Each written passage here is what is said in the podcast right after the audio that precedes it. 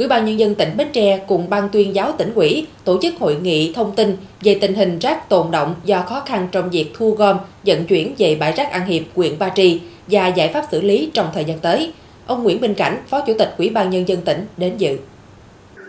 Bãi rác An Hiệp trước đây chỉ tiếp nhận và xử lý rác trên địa bàn huyện Ba Tri, khoảng 40 tấn mỗi ngày. Tuy nhiên, từ khi có chủ trương thu gom, vận chuyển rác từ bãi rác Hữu Định về bãi rác An Hiệp vào ngày 20 tháng 10 năm 2022, bãi rác này tiếp nhận và xử lý từ 170 đến 200 tấn rác mỗi ngày. Trong đó, lượng rác từ thành phố Bến Tre và huyện Châu Thành khoảng 120 đến 150 tấn mỗi ngày. Trong quá trình triển khai chủ trương, tỉnh đã quyết liệt giao nhiệm vụ cho các ngành chức năng giám sát thường xuyên việc tiếp nhận và xử lý rác. Thời gian qua, bãi rác An Hiệp vẫn tiếp nhận và xử lý rác. Tuy nhiên, trong điều kiện thời tiết mưa nhiều những ngày qua, bãi rác không đáp ứng về quy chuẩn đảm bảo vệ sinh môi trường, gây bức xúc trong nhân dân.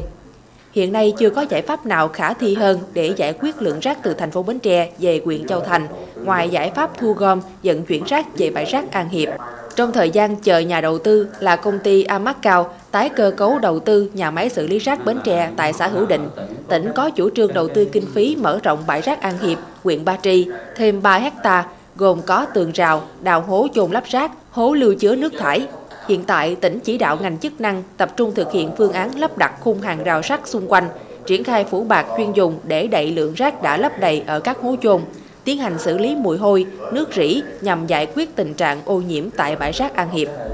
Qua tiếp xúc giữa lãnh đạo tỉnh và người dân khu vực bãi rác An Hiệp, huyện Ba Tri, mới đây lãnh đạo tỉnh cam kết với người dân trong thời gian 30 ngày để xử lý khắc phục tình trạng ô nhiễm. Nếu không thực hiện được thì ngưng chuyển rác về bãi rác An Hiệp.